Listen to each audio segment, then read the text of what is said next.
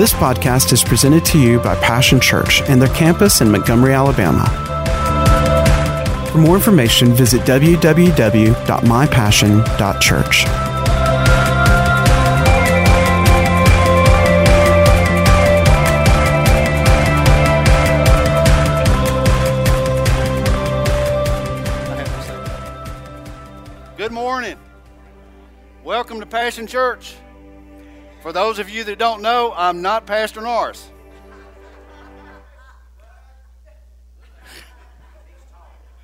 Yeah, he's taller, and I got a little bit more hair. right now, I do. Hallelujah. Well, uh, I'd like for all our mothers and grandmothers, if that's possible, could you stand? Yes.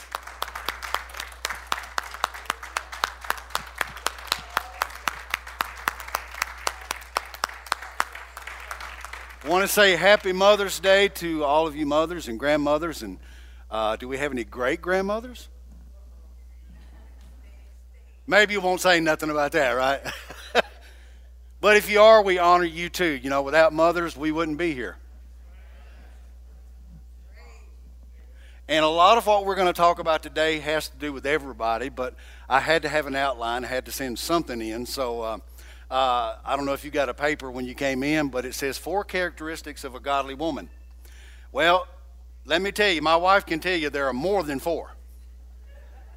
But for time's sake, I had to narrow it down to four.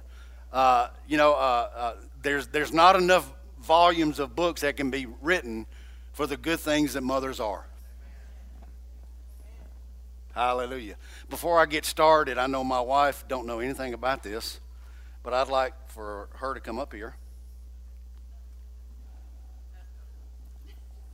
And this is the mother of my children. And I just want you to take like five minutes. Yeah. Five minutes. It's on. Thank you, Jesus. You know, when we, uh, I, I love this warning because that when we're called God calls us to a special place, not just as mothers, but as people. And um, you know, if if uh, you feel that uh, this is a coincidence for you to be in the service today, it's not. God, God designed it where you were going to be here to show up and and to hear the word and to know what God um, has to say to you. Um, I don't know uh, all the things that each one of you have to face, but God knows. God knows where you are. He knows what you need. He knows who you are. Yes. He knows the burdens that you may be carrying. He knows the, the pain that you may be dealing with. And so today is your appointment. Today is your appointment. I believe God's going to heal a lot of people today. I believe He's going to bring you out of that pit. I believe He's going to walk with you through it. And and you know, we have on our wall at our house um, this big plaque that says "Trust God," and every time, every time somebody gets in a situation, we just point to it. You know, like like we're all, you know, uh, filled with the Spirit, and we always got everything together and all that. We know that's not true. we're just like, okay, we're going to trust God. So I'm believing that in this situation today, no matter what you're facing, no matter what you're going through, no matter what, God has appointment for you today. And um, as you release all of the weight, you will feel a whole new spirit coming in. The one that's going to fill you up, the one that's going to give you wisdom, the one that's going to design what God has special planned for you. And um, I know this is Mother's Day, and maybe I'm supposed to be speaking to mothers, but I just feel like I shared with in my spirit what God has. And so I love y'all. I'm so happy to be here. You know, Sunday morning, hallelujah, we get to go to church. Thank you, Lord, for the opportunity because, you know, Satan has a plan and he don't he don't plan on us being in church. He will send everything across your path to put obstacles in your way for you to get here. And you're arguing in the car and you're you're dealing with all these things and then we walk in church we go, "Hallelujah. Thank you, Jesus." but you know, we have to have a different mindset we have to have the mindset that the Lord wants us to have. And you know, this last week we prayed about a certain situation, and I was like, mm, Lord, um, mm, no, I don't know about that. And uh, and so I said, okay, Lord, you just give me a sign. And so whenever I when I opened my Bible app, the verse on the screen was how much more does he need to raise a red flag and go, hey, here's your answer right here. This is what you need to do. Be obedient. I'm like, Lord, but you know, this is going to, mm, it might affect a lot of people. And, but the Lord is like, I'm already going before you, paving the way. So I guess that's the message for y'all today. I love y'all. Thank you, Jesus, for anointing on this man while he preaches. Hallelujah. and uh, I believe you're going to receive the word today. Amen just take that back over there on that table right there. All right, this thing still on? Hallelujah. God is so good. Boy, I tell you what, if everybody could stand up right now and give a testimony, I'm sure you could think of one thing that God's done in your life. Maybe more than one thing, right? God is faithful. God is faithful. He's constant and faithful proven and able. Those are words from a song that I've really gotten in my spirit the last few days. I've known it. Uh, I don't know if you've heard the song by Rhett Walker called Good to Me. I'm not going to sing it. I'm not a singer. Heather's a singer. Good to see you, Heather. Got two singers. It's good to see you. God is good. Y'all, I'm just waiting on God. I've got some stuff written down, but I told the guy when he was typing it up, I said, I just had to write something down. I don't know where we're going to go with this. I know we're supposed to be honoring mothers, and I honor, I'm, I'm glad my mother bore me. You know, the devil tried to take my life when I was born. I was born with pneumonia, and I had to stay in the incubator for two months. The devil tried to take my life, but here I am. And I'm here only because of three women in my life my grandmother, my mother, and later on my wife. When I'd spend the night at my grandparents' house, I, you know, I, I never have understood this, but my grandparents slept in different rooms. I could see me telling my wife, well, you sleep over there, I'm to sleep in here. I'd have more room. Uh, but anyway, I, I could hear at nighttime when I get up and go to the restroom, and I had to dodge, you know, the heaters in the floor, walk around the heaters. But when I went by my grandmother's room, boy, she'd be crying out to God, calling her children and her grandchildren's name out. Didn't understand it then because I was young. My mother prayed for me for years and years. That's why I'm here. Then later on, of course, my wife better pray for me. She prayed a lot. Hallelujah. Y'all, I'm still waiting on God, okay? Oh, by the way, the six or seven minutes she spoke don't count off of my time, right? I want to say, uh, Pastor Norris, I know you'll be listening to this message eventually. Uh, I want to say thank you for uh, letting me come and speak. Um, I think this is the second or third time that I've been able to come here, and I enjoy it. This is family. I see quite a few familiar faces. Uh, it's good to see y'all, and uh, I just know that God is faithful. Yes. Yes.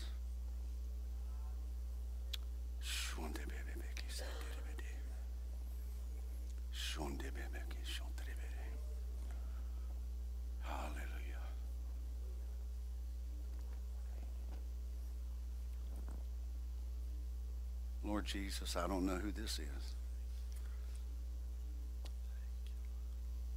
Father, the burdens that she's carrying, the weight, whatever's going on in her life, Lord, I just release your peace into her body,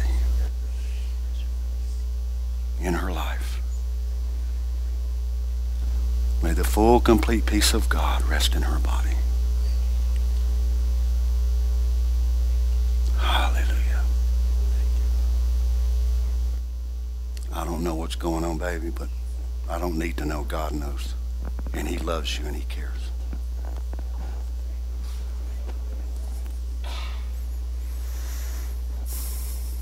I will look this storm in the eye. I won't fear, for you're by my side. My first hope, my last word, now and forever. Let it rain, let it pour.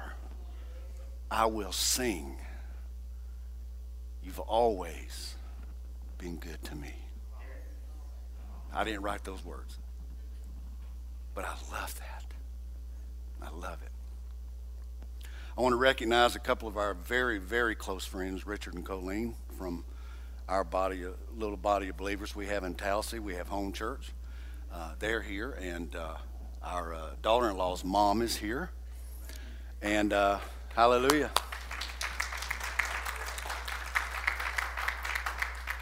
Also, one of my sons and, and his uh, person is here, and he don't want me to point him out because, but he's here somewhere, y'all.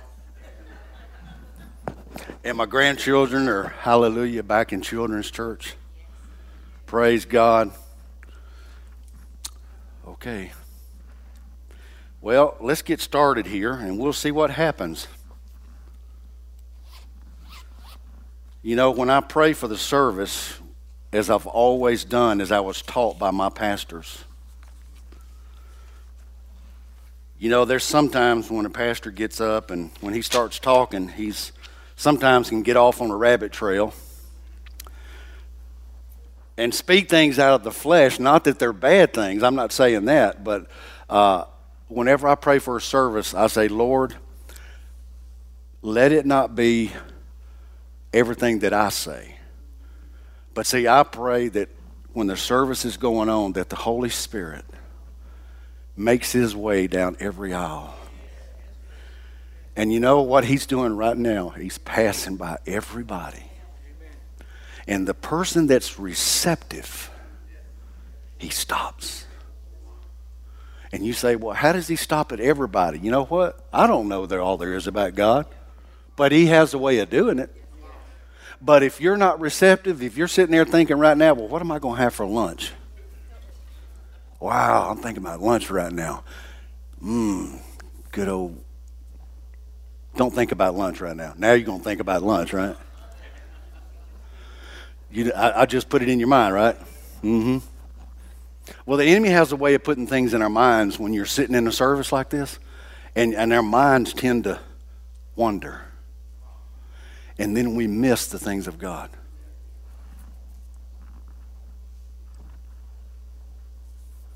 Four characteristics of a godly mother. Like I said, there's more than four.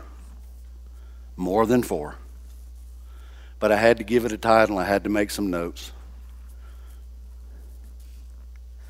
You know, my wife was saying in, in our living room, we've got these metal plaques that we had made somewhere and there's different ones, but the one that says trust God. You know, when, we, when the Lord spoke to us about the church that we have in Tallahassee years ago when we started, it's been 10, 11, 12, something like that. 11 years, thank you. Um, at that time, me and my beautiful bride were, um, well, before we started the church, we had some rough roads. It was my fault. I blamed her. But it was my fault. God had to get a hold of me. Because I was blaming everybody for my problems. Lord, make her right, and I'll be okay. No, he had to get, get in touch with me, but uh, I was going to my pastor, and, you know, God, you know, Pastor, what do I do? What do I do? This, you know, I, I've got to do something. He said, Hadn't you done enough? Hadn't you made enough promises? And he would tell me, just trust God. Just trust God. And at that time, I knew trusting God, but I said, I know trust God, but I got to do something. There's got to be something I can do. No, Michael. Don't do a thing. Don't say don't tell her you love her, don't do this, don't do that. Just trust God. Just take your hands off of it. You know, the hardest thing for us to do is to take something that we're facing and lay it at the foot of the cross and walk away. And walk away. We walk away, but what? You know, God, I know you're going to take care of it, but um, don't you need my help? Because I know the situation, God. No, he kept, Pastor kept telling me, just trust God. Just trust him. And I don't know if I said anything about this last time I was here, but I'm going to tell you what, I'm going to get into all that. This is about moms and about everybody, really. But, um, you know, God came to me in, in, in, in, one night, and she was in Georgia with the kids, and, and uh, you know, we were split up, and, and I was out in the rain. Had some skateboard ramps that we had put in the backyard for the boys, and I was out there sitting in the rain and I was just out there weeping. God, what do I do? This is it. And the voice of God spoke to me. If she never comes back, are you still going to serve me? And of course, my chest pumps up. Yeah, God, I'm still going to serve you. Let her stay away. No, I had to think about that thing. God had to know. I had to make a decision. And I said, Yes, I'll still serve you if she doesn't come back. And then a few minutes later, I hear this in my spirit this is not your battle. This is not your battle, Michael. Take your hands off of it and go on. Now, did she come back two weeks from then? Oh, no. No. God had to make sure he, I, I was going to do what he, what, I, what he asked me to do and what I said. When you make a promise to God, you bet, you know, you might forget it, but he don't. Almost a year went by. Yeah. Yeah. Every two weeks going to pick the kids up and, you know, weekends and all that kind of stuff. And it was, you know, it was, and, and, and I, you know, and, and I would be crying you know, God, I'm doing the right thing. And I don't see anything changing. Every time I saw Debbie, she was like, hey, hey. Well, hey, you know, and I'd be looking good, you know, like I do now. And, and, and all my nice cologne, you know, and I was trying to impress her and get close to her so she could smell it, you know. She'd be like, get away. Went on for a year. But God opened that door, put us back together, and it's been what, 15 years now? 15 years, but God had to do a work in me. See, we got to quit blaming somebody else for our problems because we make the choices. The place you are in your life right now is the sum total of all the decisions that you've ever made. So you can't blame anybody but you. You can't go back and blame mom. You can't go and blame dad. Now, I'm not saying they, people didn't do things in your life, but you can't go the rest of your life blaming somebody. The Bible says if we confess our sins, he is faithful and just to forgive. Now, what does confess mean? If you go to a courtroom and you confess to, that you're guilty, what does that mean? You take responsibility. Right? Okay.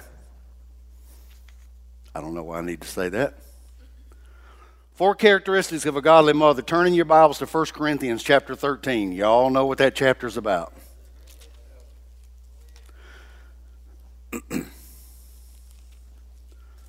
Lord Jesus.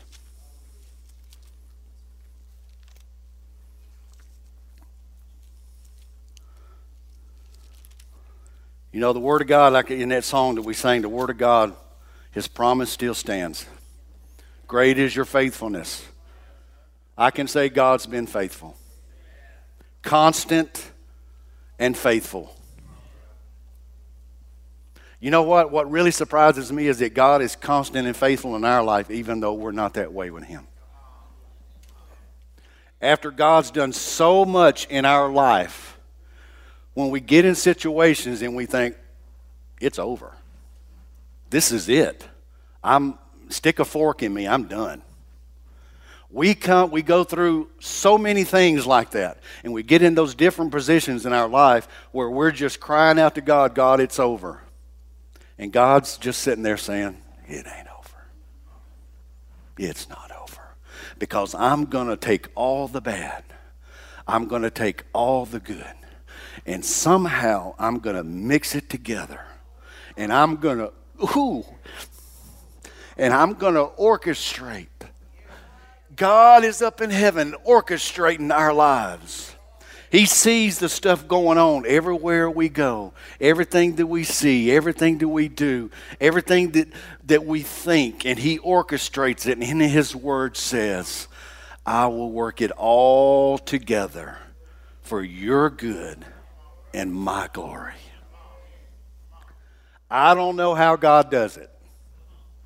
And I'm glad I'm, I'm not as smart as God. His ways are above my ways. His thoughts are way yonder above mine. And sometimes I don't know, we ask God for something and He answers it in a different way. And at first we're shocked. Wow. And our first thought, next thought is, well, I sure didn't think about doing it that way. Well, of course not, because He's smarter than you. We give God a situation and we trust God. So, what do we do while we're trusting God? We wait. What do we do while we wait? We praise. Well, I don't feel like praising. That's why they called it a sacrifice. I don't feel like doing the right. Why do I have to do the right thing? Why do I have to keep doing right and everybody else is doing wrong? Because God says, because that's what you're supposed to do.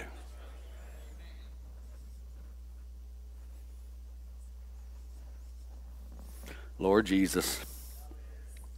When most people think about mothers, they think of the word what? Love. Now, if you're in this room and you don't think of your mother, you don't think of love when you think of your mother because some people may not have a good relationship with their mom. Maybe she's still here on the earth, maybe she's not. But I would advise you, if she's still on this earth and you don't have a good relationship with your mom, make it right today. Today. Well, I don't like the way she did this, and I don't like that. She's still mom. How many moms can say they've done everything right since you had kids? Hmm. How many dads can say they've done everything right since they had kids? I don't see one hand. No, we all mess up. The Bible says we've all sinned and come short of the glory of God.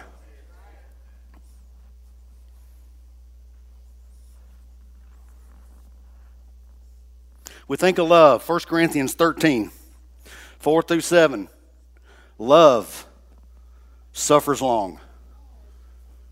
Boy, did my mom suffer with me. Wow and they suffer long and is kind. So those two go together, hopefully. It suffers long and it's kind at the same time.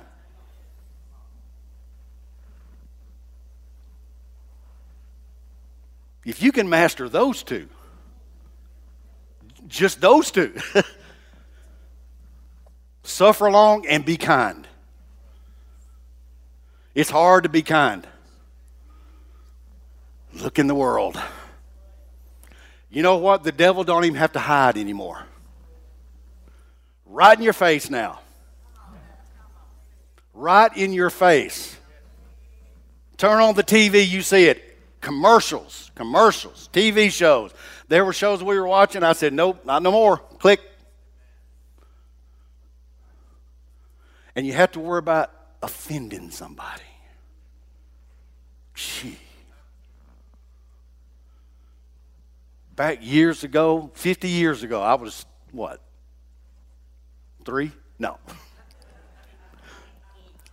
the world has changed a lot in 50 years for those of you that are above 50. And everything's blown out of proportion. you have a different opinion, you offend them. I remember when you could have different opinions with people and they wouldn't be offended, they would stand there and talk with you about it. Me and my mother in law, Debbie's mother, called her Nana. Me and that woman agreed to disagree. We never saw eye to eye on a lot of things, never. But you know what? Back in 2010, her mom passed away around Mother's Day, or somewhere around in there. And my mom passed away in 2010, about three months later. That was a tough year. And I wish my mom was here now so she could see this. Because I am a testament of God's love and mercy. But me and her mom agreed to disagree and never really got along. I think she just kind of put up with me, you know, and expecting the best out of me like my mom did. And it was always like that. But then, about two or three months before she, her mom passed away, she wanted to talk to me, and I went in there, and you know she was bedridden, and uh, went in and talked to her, and we apologized to each other. It was her idea, because I didn't want to push nothing on her, you know. No, not Nana. We talked about it. We forgave each other. And the only request she has, she said, just take care of my daughter and my grandbabies. And that's what I've tried to do. Have I always hit the mark? No. No. I've always hit something. Not her. No, no, no. I've hit something. You know, when you aim at a bullseye, if you don't hit the bullseye, you're hitting something. We're not hitting the bullseye. We got to take better aim and hit the bullseye. Love suffers and is kind. Love does not envy. Mmm. Mmm. Love does not parade itself and is not puffed up. Look at me.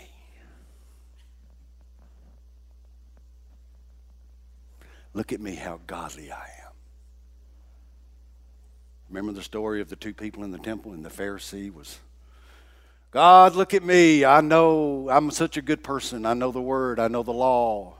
I know this, I know that. I'm not like that dude over there. And that dude over there was the one that God was looking at. God, forgive me, I'm a sinner. You know, the way I live my life is a daily repentance. I'm not saying I miss the mark every day, but you know, there's work that needs to be done in me every day. Never get the ball puffed up. It does not behave rudely. Ouch. But God, you just don't know what they did to me. Oh, yes, He does.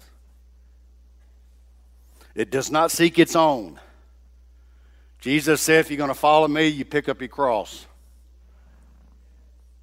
Cross is a symbol of death. What does that mean? That we lay our desires down.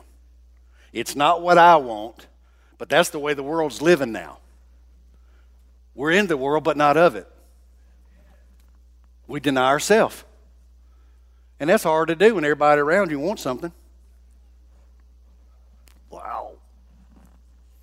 I don't know where you're going with this, God. Uh, does not seek his own, it is not provoked, and it thinks. It, it, it just thinks. Love thinks no evil. It just thinks no evil. It didn't say anything about doing evil, it's just, just think it because, see, God looks at our heart. And you got a lot of people saying, well, I'm not out killing or robbing or stealing or all this stuff, but, but if you have hate in your heart for somebody, that's the same thing.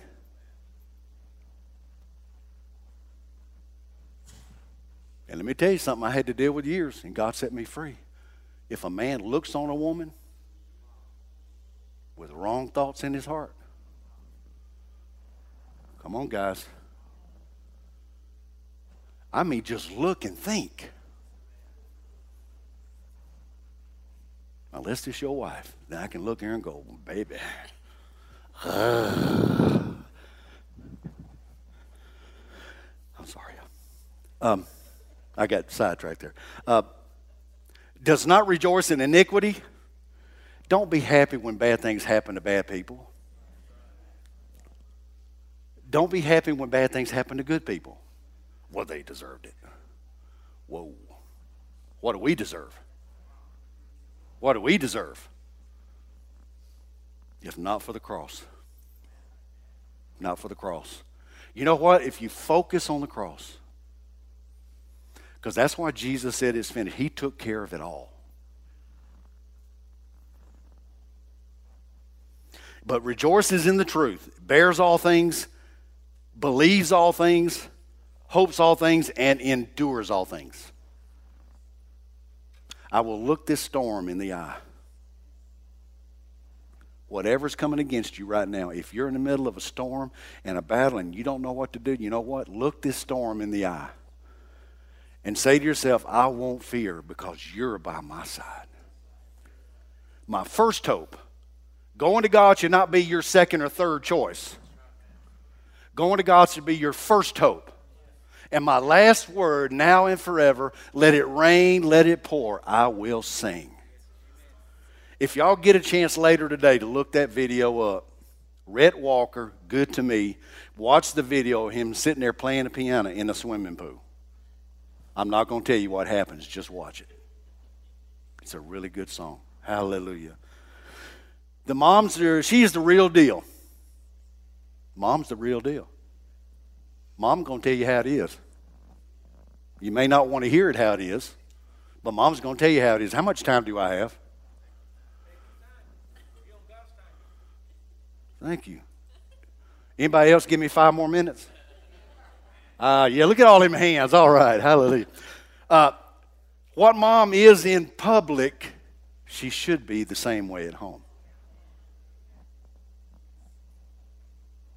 When we're at church, when we put on our smiling face, and all is great, and everybody's happy and good morning and praise God, and we know the language, and we can say this and act like everything's fine, and then we walk out the door Because, number one, when you get the word in you and you walk out the church, who's going to hit you first? The enemy, life. And he's going to try to steal everything that you just got. That's his job. And all he's got to make you do is doubt the word that much. You see, when Adam and Eve sinned in the garden, it wasn't because they ate the apple, it's because they didn't believe what God said. They didn't believe His word. The enemy twisted it. Did he really mean that?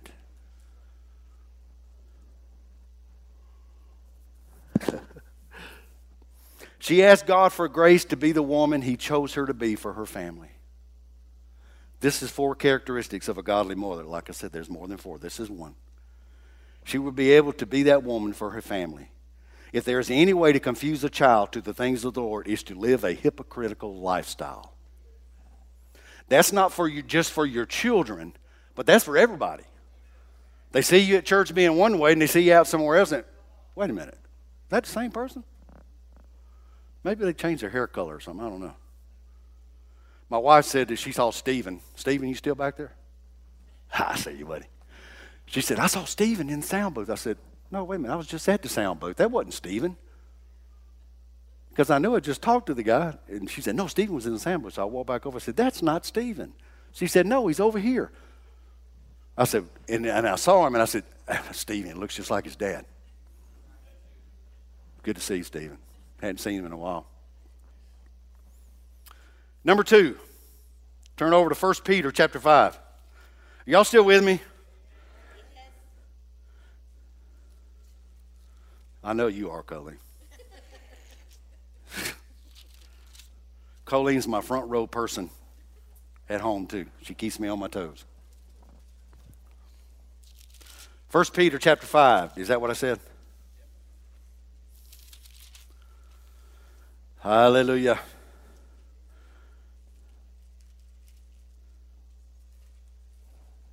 Everybody got it? First Peter chapter 5. Before I read scripture, let me write what, what I wrote down here. She admits when she has failed. This goes for dads too. but a godly woman will admit when they fail. We must humble ourselves before God. Every mother and father fails at parenthood. Let me see your hands. Come on. If you made some mistakes at parenthood, yeah, let's see them. Come on. Well, thank you for those that are being honest. Uh, every mother and father fails at parenthood without, without God giving us the strength we need to be more like Him. Well, I don't like to fail. I don't want to fail. Well, no, nobody wants to fail. But I can tell you, I've made some good choices in fatherhood, and I've made some not so good choices. I've made good choices in my life, and I've made not so good choices in my life. And I can tell you, choices that I made in my young adolescent years and my young teenage years, I'm still paying for today. And I'm 62. Some stuff just stays with you. Has God forgiven me? Yes. Yes, He's forgiven me. But that doesn't take, you know, consequences last. You don't think they last? Look at the choices Abraham and Sarah made. Ouch. Be careful the choices you make. Don't rush into a decision. If somebody has, if they ask me something and they need an answer right now, you know what I say? No. No. Answer is no. If you don't give me time to think about it, if it's an important choice, now if they ask me, do you want to, you know, Coca-Cola or something? Yeah, sure. Yeah, I'll, I'll take one. But if it's an important choice, you better give me some time to think about it. Give me some time to think about it. 1 Peter 5, 5 through 7, it says, Likewise, you younger people. How many younger people we got in here? Yeah, younger people. Hallelujah. Likewise, you younger people, submit yourselves to your elders. I'm not making this stuff up. Y'all reading that, right? you know, when I was raised, I was taught to say yes, sir, no, sir. Yes, ma'am, no, ma'am. And if my grandmother or granny even thought I was talking back to my parents, oh, gee. Don't you talk to your parents like that. But you don't do it. How many of you has eaten some soap in your life? Oh, wow. And it wasn't even saying some of the words you hear nowadays. Jesus. Yes, all of you be submissive to one another and be clothed with humility. For likewise, you young. Oh, I went back up to the top. God resists the proud, but he gives grace to the humble. You need grace? Humble yourself before God. God, I don't know what to do in this situation. I need your wisdom. This is beyond me, God. This is way beyond me.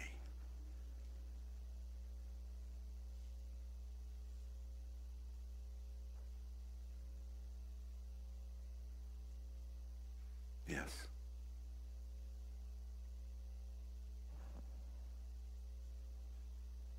Whoa. Boy, I just had this.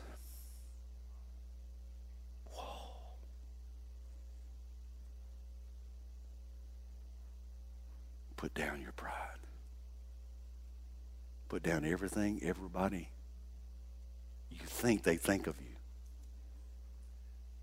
Put down this persona that you think you have to hold before people.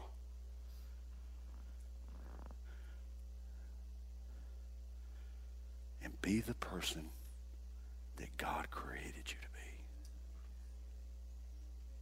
be. Quit trying to be something you're not. Humble yourself. You want to know what God wants to do with your life? Humble yourself and ask Him. And if you ask Him, don't be shocked when He tells you. well, that's not what I wanted to hear. Is there anybody else up there? Because it may be something that you haven't even thought of. God may be trying to get you in a direction, and you're so busy trying to be this and be this and be this, and God says, I didn't even call you to do that. You know, when I'm up ministering, the Spirit of God's moving, I'm a totally different person when I'm away from the church.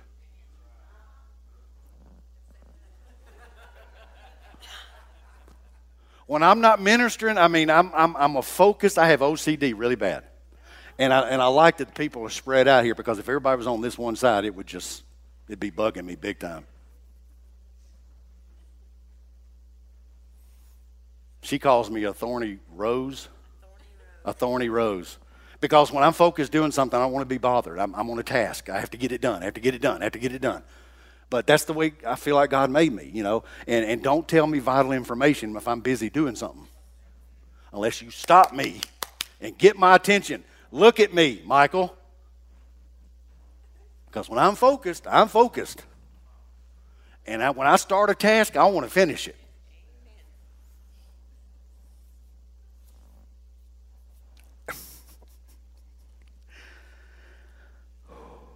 you know, about admitting that we failed and made bad choices. Um, I've referred to this quite a few times. I know some of you, you may remember the Geico commercial. You know, it's funny when God speaks to you about certain things. And he speaks to me at really weird times. And I saw the, this Geico commercial for the first time, but I've seen it many times since then. You remember when all the young teenagers are, are running out of this haunted house or or the house and they're they run out there, oh, let's go hide in the cemetery or let's go hide here. No, why don't we just get in the running car? Y'all remember that? And the guy says, Are you crazy? Let's go hide over where the chainsaws are. Now, here's where God spoke to me because all those kids are huddled behind all those chainsaws. And God said, This is how I see my children. We're all huddled there thinking we made the right choices. And the guy standing behind him lifts his mask up he's going, Y'all remember that? God spoke to me and said, That's how I see my children. He says, I make a way of escape for them. Got a running car right there. And they said, No, let's go to the cemetery.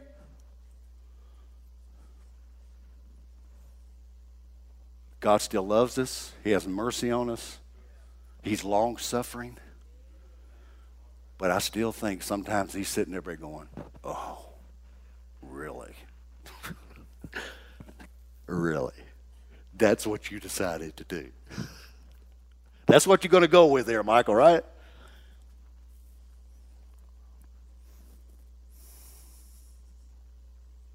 I will look this storm in the eye. And we had we had young kids. Now they're all adults, but I've watched Toy Story many times. And the part where Buzz and Woody are going down the road in that car and they light the rocket. And Buzz and Woody are tied to each other and they're going straight up. This is a message for somebody. And this is where God spoke to me again. I like how he does that but they're going up, and I mean the rockets, and they're just you know shaking, and and they get to the end, and and Woody says, "Oh no!" And he heard the rocket do something. He said, "This is where we blow up." And what did Woody say? Not today. And his wings pop out. Now he doesn't fly; he was falling gracefully, but he knew what to do. But God spoke to me and said, "Not today." When the enemy comes against you and tells you it's over, this is it, you can say, Not today. Put your hands on your hips like Woody did. Buzz, not today, devil. I'm not worried about tomorrow, but not today. Because tomorrow take care of itself.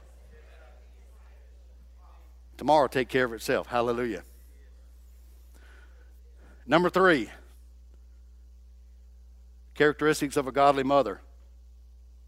She prays a lot about everything. Yes, she does. Yes, she does. Yes, she does. We pray a lot about everything. I don't like making decisions without asking God what He thinks. It cuts down on the mistakes cuts down on the mistakes. You know, the Bible was given to us not as a book of rules of do's and don'ts, and that's the way a lot of people look at it. Well, I have to give this up and give this up if I come to God, if I be a Christian. All this I got to give up. No, God says, here, here's your roadmap. This is what I've written down for you. And if you'll go by this, your heartaches are going to be a whole lot less. But if you choose not to go by this, this is what's going to happen. Are you happy with that? Yeah, give it to me. No. But when God does all these things in our life, all through our life, and we come to Christ and we give our life to Christ, we confess Him, we confess Him as Savior. We accept Him as Savior. Not that we're supposed to accept Him, but we confess our sins. We need a Savior. We go to Jesus. He's our Savior. But you know what? He has to be Savior and what? Lord. He may be your Savior, but is He your Lord?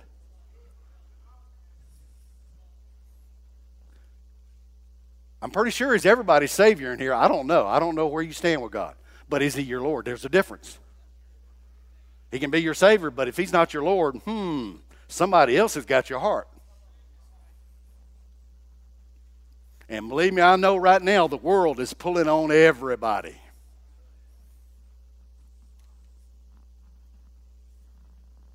Stand your ground and say, Not today. Look in 3 John. 3 John, back towards Revelation. I know y'all know what that is, but. She prays a lot about everything, but the most important, the most important, everybody say most important. You know, the most important thing that I, I know that my wife prays for and that we pray for is our children.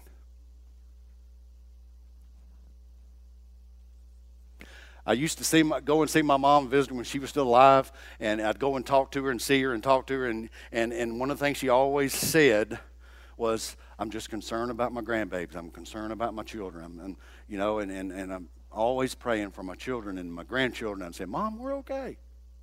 We're good. Everything's fine. Now I know what she meant. Now I know what she meant. If you got children, grandchildren, Wow. I'm here because my grandmother prayed for me. I'm here because my mother prayed for me. And a bunch of other people, but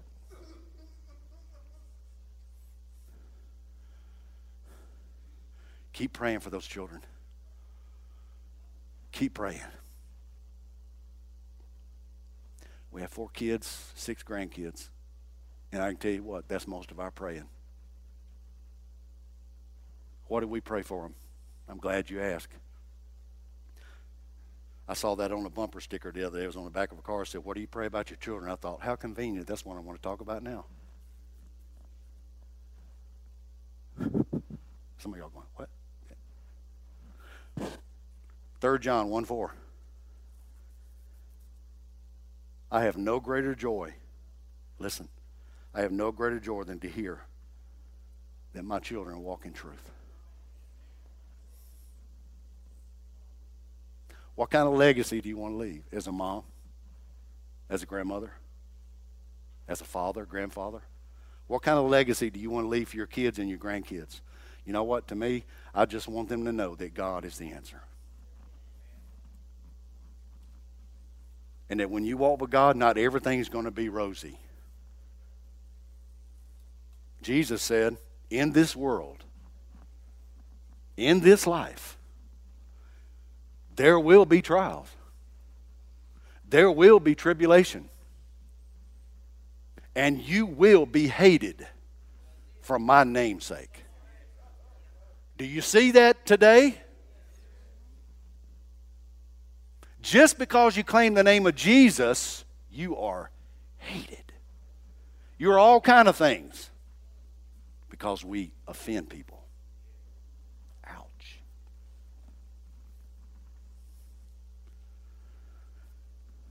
When we stand before God, I wonder who's going to be offended then.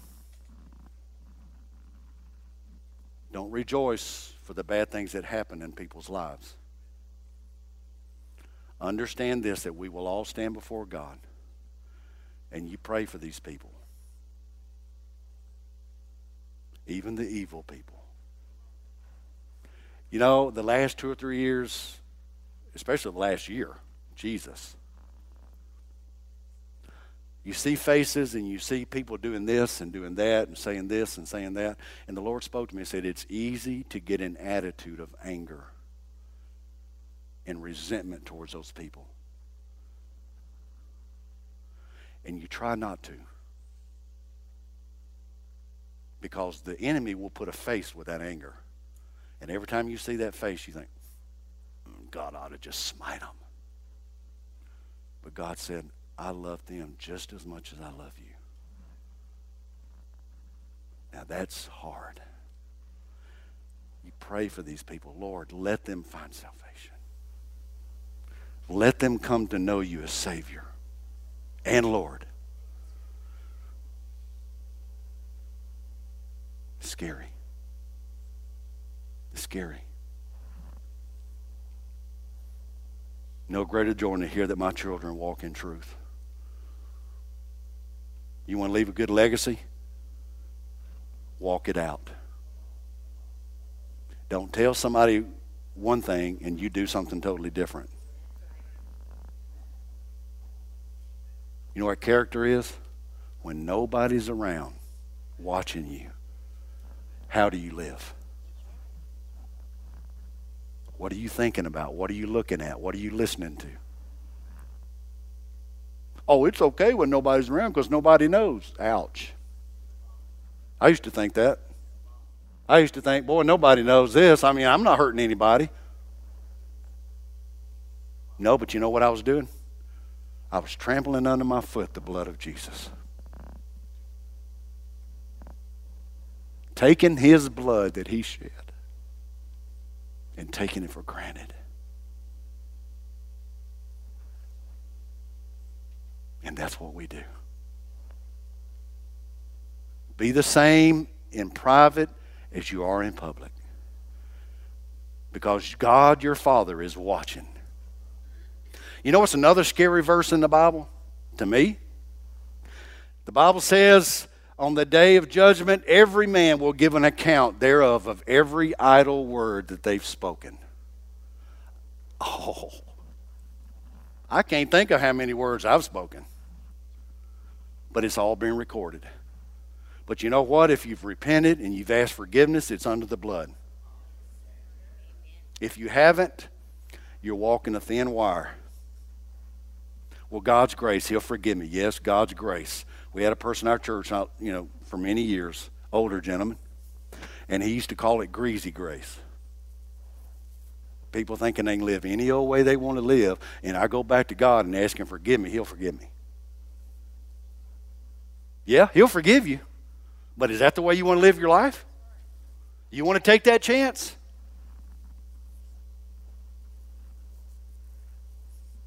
Y'all, I'm just about done. I really am. Number four.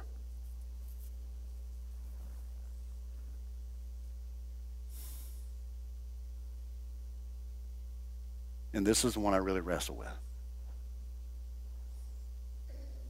Because I'm guilty of it.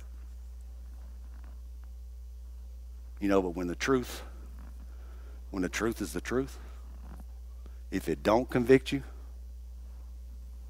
you better check yourself. If the Word of God is not convicting you anymore, if you can just willfully sin and not think anything about it until days later, you are in a bad place. You are playing Russian roulette.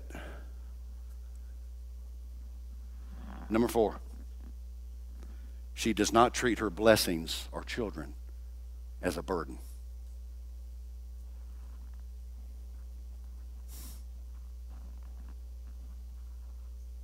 I remember our kids were little, and boy, it was constant go, go, go, go, go, go. But you know, back in your 20s and 30s and 40s, you know, you got all that energy. She don't treat her children or blessings. And the Bible says that children are a blessing from the Lord. Turn over to Psalms 127 3.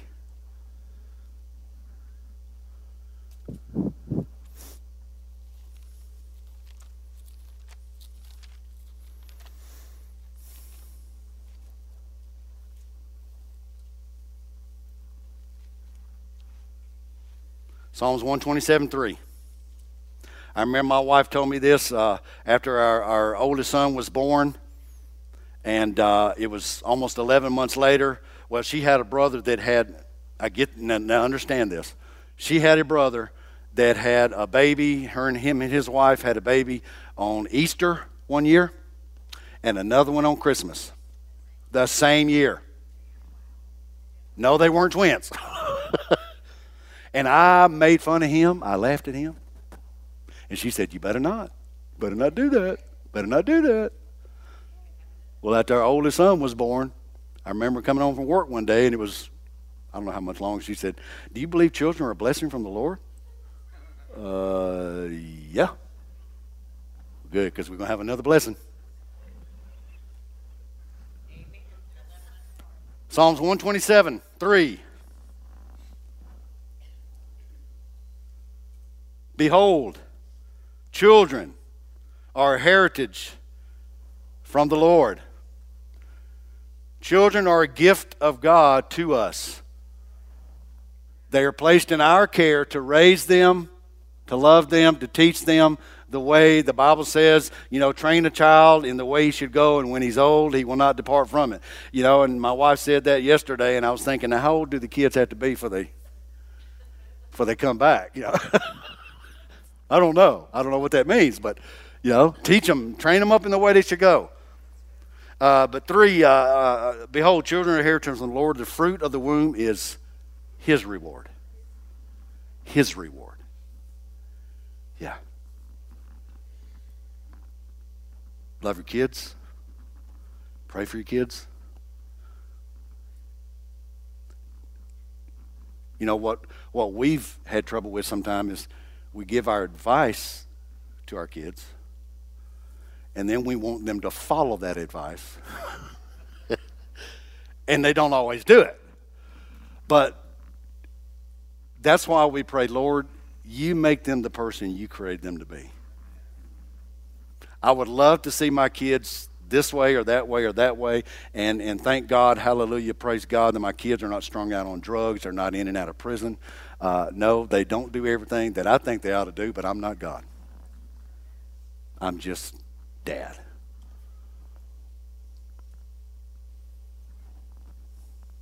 I'm just dad.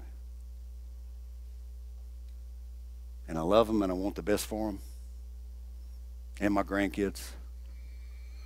And all we can do is trust God and pray that God works in their life.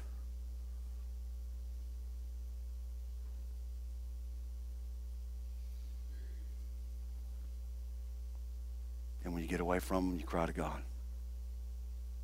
Just cry.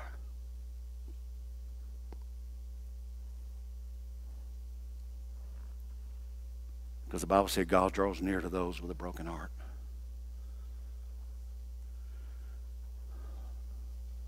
We was at my son's house yesterday and uh, got to meet. I don't want to point where my son is. He don't like to be drawn attention to.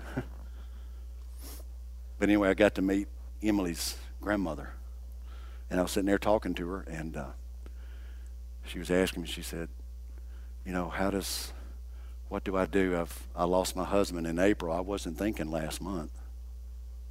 I lost my husband in April, and I don't, I don't know how to deal with all this. You know, it's just, it's hurt. You know, it's the grieving and, and you know, he was all this to me and this and that, and, and I was thinking it was last year. But then I got to thinking. I remember Emily lost her grandpa just a few weeks ago,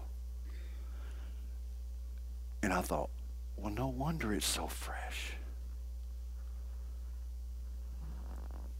No wonder. I can't imagine if she goes before me. I'm just going to be lost.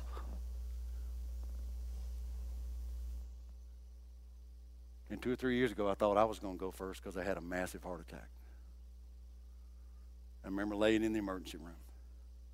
And I was laying there, and I thought my next breath, Ruth, I was going to be in the face of Jesus. I did.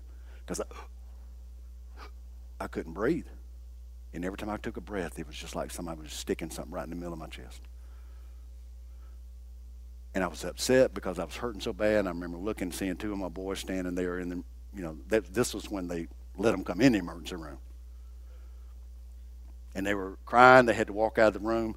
And I just thought, I'm fixing to go see Jesus. And all about that time, I had this peace fall over me. And Debbie explained, she said, I just saw him change. He just had this calm. You know why? Because I was ready. Or let me say this I wasn't ready, I was prepared. Nobody's ready to leave their family behind. But I was prepared. And Debbie was standing over me. Ah, no, no, he's not going. No, no, no, no, no. And she was just praying over me. Oh, no, God, no, no, no, no. He's not leaving me here with all this.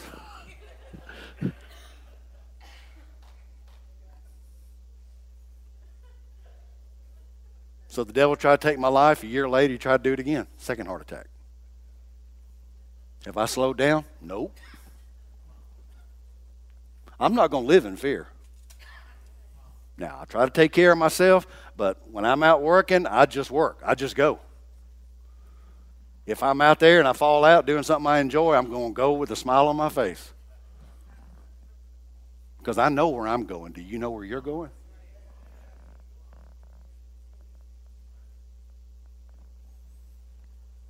We may not be ready, but you better be prepared.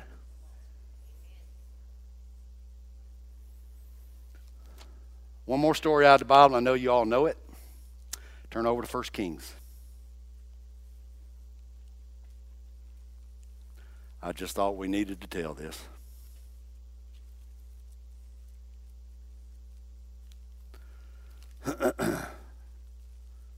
Still with me back there, Stephen? It's good to see you. Hadn't seen you in so long. First Kings. It's good to see you too, Heather. Really. Such a blessing. You've always been such a blessing. Remember back when we had that uh, skating party out on the base? You were just a little kid. Long time. Well, we won't say that.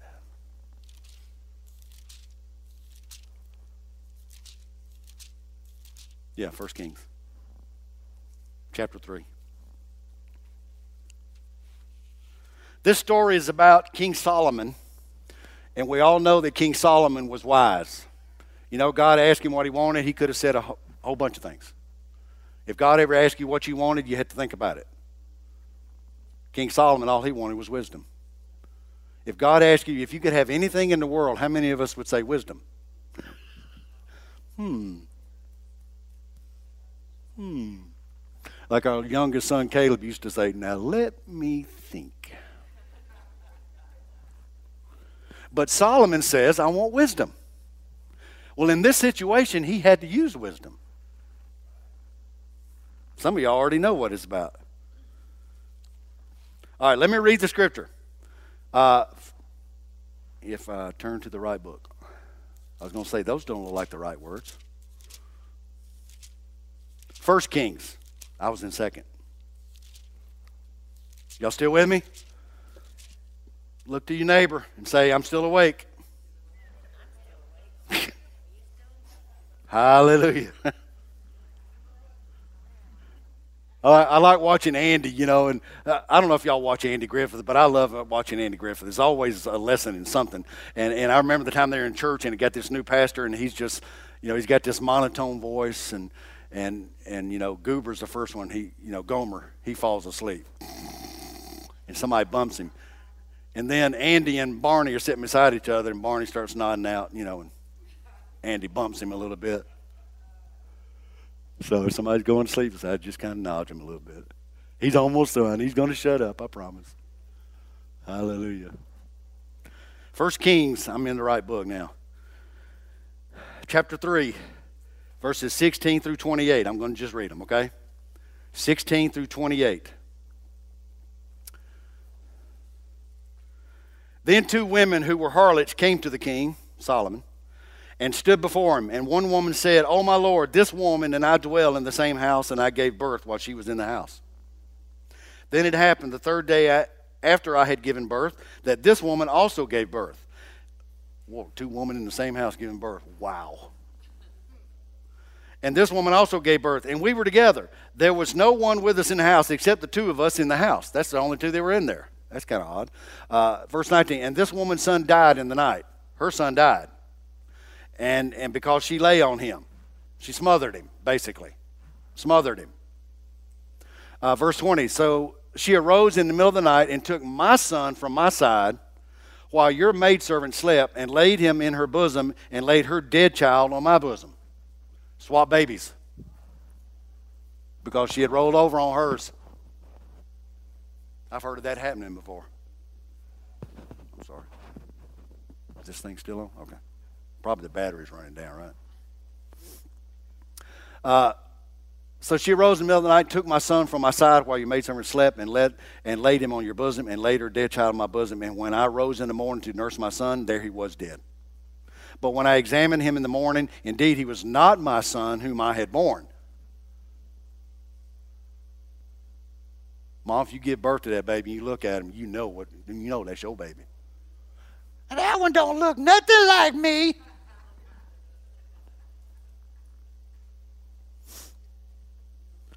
And the other woman said, No, but the living one is my son, and the dead one is your son.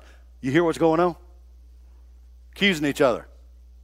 And the living one is my son. They spoke, thus they spoke before the king. Let's go talk to the king about this. And the king said, The one says, This is my son who lives, and your son is the dead one. And the other one says, No, but your son is the dead one. My son is living. Whoa. What? Can you imagine the confusion going on there? Then the king said, Bring me a sword.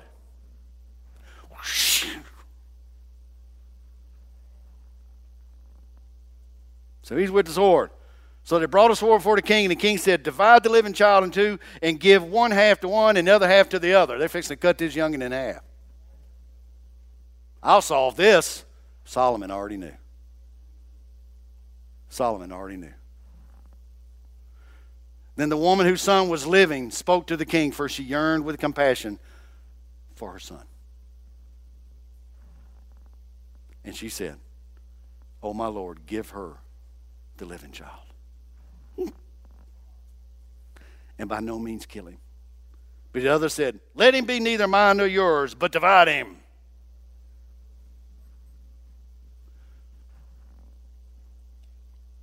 So the king answered and said, Give the first woman the living child, and by no means kill him. She is his mother.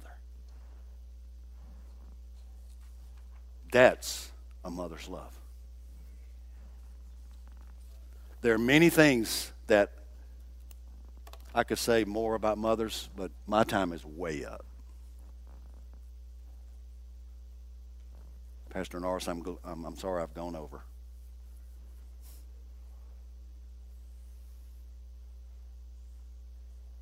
You know, you can say and do anything to a mom, but you start messing with them kids. I don't care if you're the dad or not. don't get on to my don't get on to my child. There ain't no reason.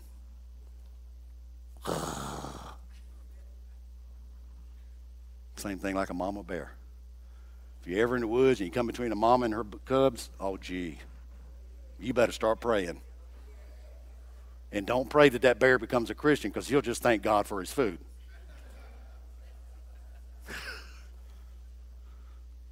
If there's two of y'all in the woods, you got to run from a bear. All you got to do is outrun that person, not the bear.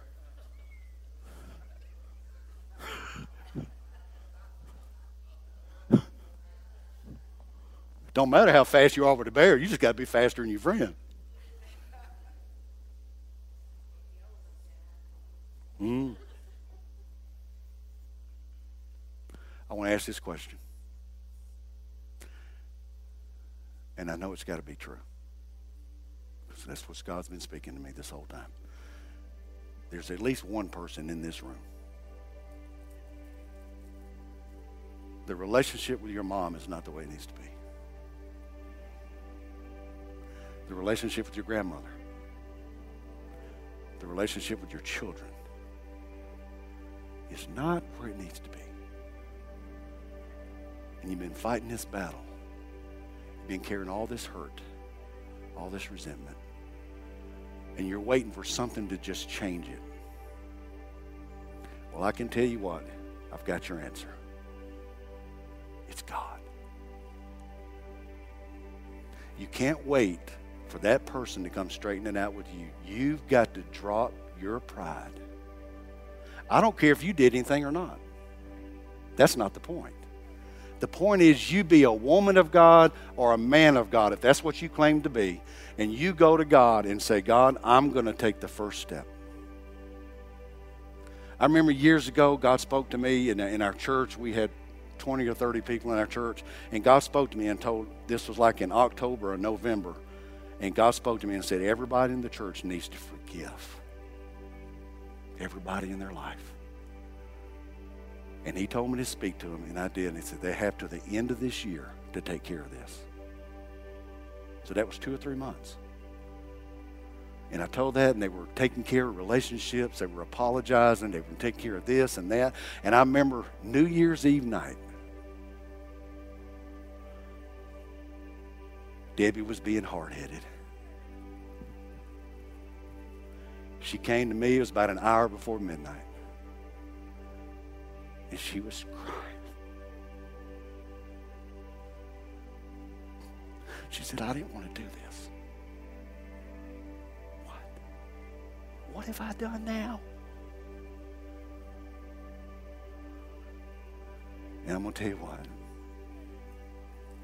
In all of our years of marriage, that was the most.